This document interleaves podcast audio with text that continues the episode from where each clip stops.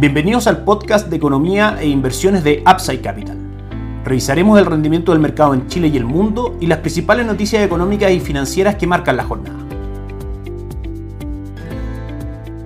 Muy buenas tardes, ¿cómo están ustedes? Lunes 9 de enero de 2023, soy Ramiro Galeano, fundador de Upside Capital. Les doy la bienvenida a otra edición de Mercados en Upside Capital. Hoy, un poco más tarde, en la mañana tuvimos algunas reuniones de coordinación que nos impidieron estar grabando este podcast a la hora acostumbrada, pero ya estamos conectados para comentar las principales noticias de esta semana, tanto en Chile como en el mundo. Comenzamos por el mercado local, haciendo un pequeño repaso de lo que fue la semana pasada, una semana bastante noticiosa, donde tuvimos a principio de semana el IMASEC del mes de noviembre, que marcó contracción del 2.5% por sobre lo que esperaba el mercado y la inflación el día viernes de la semana pasada, como decíamos, que marca un aumento del 0.3%, ubicando la inflación total del año 2022 en el 12.8%. Todas estas noticias apuntan principalmente a que a menor actividad económica vamos a seguir teniendo una menor presión inflacionaria, de que el Banco Central en Chile va a tender a rebajar su tasa de política monetaria y eso va a ser positivo para nuestra estrategia de renta fija, que durante el año 2022 tuvo un retorno aproximadamente del 12% y esperamos que este año ese buen retorno se mantenga, dado que la relación es inversa, si que cae la tasa de política monetaria, las tasas de descuento en general del mercado tiende a subir el valor de los bonos junto con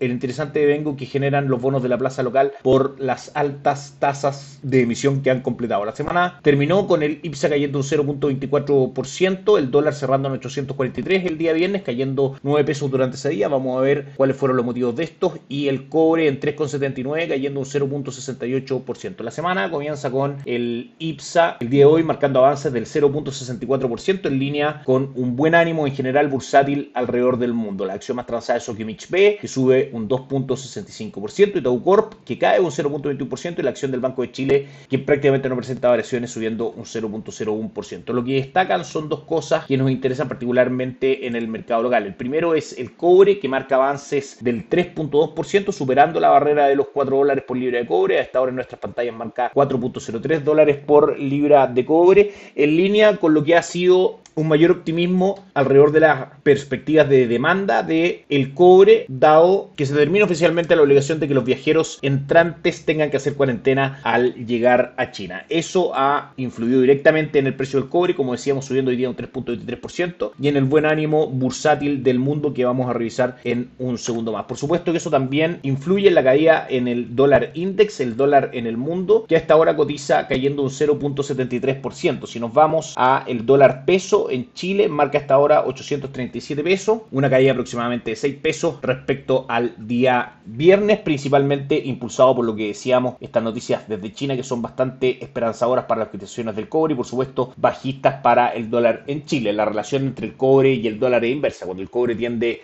a subir, el dólar en Chile tiene una presión bajista como tal. En términos de precios objetivos que pueda tener el dólar de continuar esta tendencia bajista. En primera instancia alrededor de 825 y luego un soporte bastante marcado en 811 según muestra nuestro gráfico. En Upside Capital somos asesores independientes de inversión para personas y empresas que invierten en el mercado financiero tanto local como global. No administramos capital con instrumentos propios ni recibimos el dinero de los clientes, hacemos asesoría objetiva y sin seco, buscamos la mejor alternativa de inversión para cada uno de ellos y los ayudamos llevando sus inversiones a alguna de las administradoras de fondos asociadas con Upside Capital como la Red Invial y Tau Principal entre otros. Luego tenemos una constante comunicación con nuestros clientes, realizando supervisión y seguimiento a su estrategia de inversión y a sus operaciones a través de nuestro equipo de atención a inversionistas. Bienvenidos a una asesoría objetiva sin sesgo y con una mirada global. Bienvenidos a Upside Capital. Suscríbete a nuestras redes sociales, el link en YouTube, Instagram y Spotify. Visítanos en www.upsidecap.cl, déjanos tus datos y te contactaremos para conversar. Vamos con Wall Street, que tuvo una excelente jornada el día viernes. El Dow Jones marcó avances del 2.13%, el S&P 500 del 2.28% y el Nasdaq del 2.56%. Todo esto en línea con la entrega de los datos de empleo correspondiente al mes de diciembre, que se ejecutó la entrega durante el día viernes de la semana pasada. Destaca la creación de puestos de trabajo por sobre lo que el mercado esperaba, pero por debajo del mes anterior, pero por sobre todo el dato que el mercado miró con fuerza fue el decrecimiento de 0.3% menos de lo esperado del ingreso por hora trabajada y de 0.4% menos que el mes anterior de este mismo indicador. Claramente lo que vimos, por ejemplo, el año 2022 de la caída fuerte en los mercados tiene que ver con el alza en la inflación y el combate de la Reserva Federal para poder controlar la inflación mediante alza de tasa de política monetaria. Por supuesto que el ingreso por hora trabajada tienda a caer, una buena noticia desde ese punto de vista. También tuvimos la contracción del sector de servicios en Estados Unidos que en el mes de diciembre se contrajo, como decíamos, por primera vez después de dos años y medio, una prueba más del enfriamiento de la economía, que es lo que finalmente Estados Unidos necesita para tener menor presión inflacionaria. Por ahora, el foco de discusión entre los inversionistas está si es que el alza de tasas a fines de este mes en la reunión de política monetaria va a ser de 25 o de 50 puntos base. También importante, durante la semana vamos a tener el comienzo de la temporada de entrega de resultados en Estados Unidos respecto a el ingreso por venta, la utilidad y una serie de indicadores más de las principales empresas de Estados Unidos. Como decíamos, en este caso comenzamos el viernes con el sector bancario, Wells Fargo, Citigroup, Bank of America, JP Morgan, entre otros van a ser parte de las empresas que van a estar entregando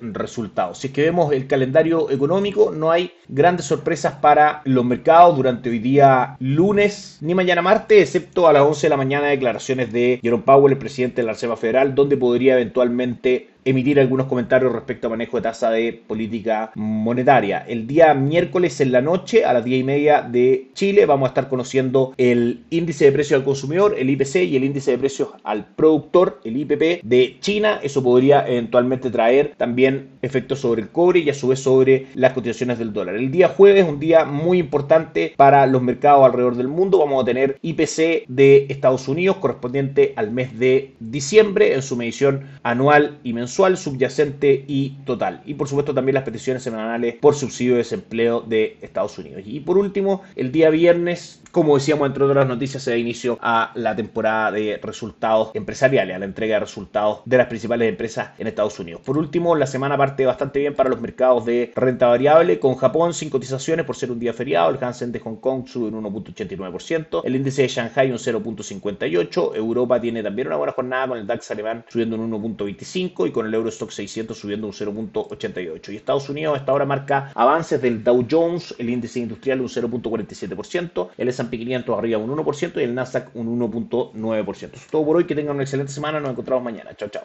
Gracias por escuchar el podcast de Economía e Inversiones de Upside Capital.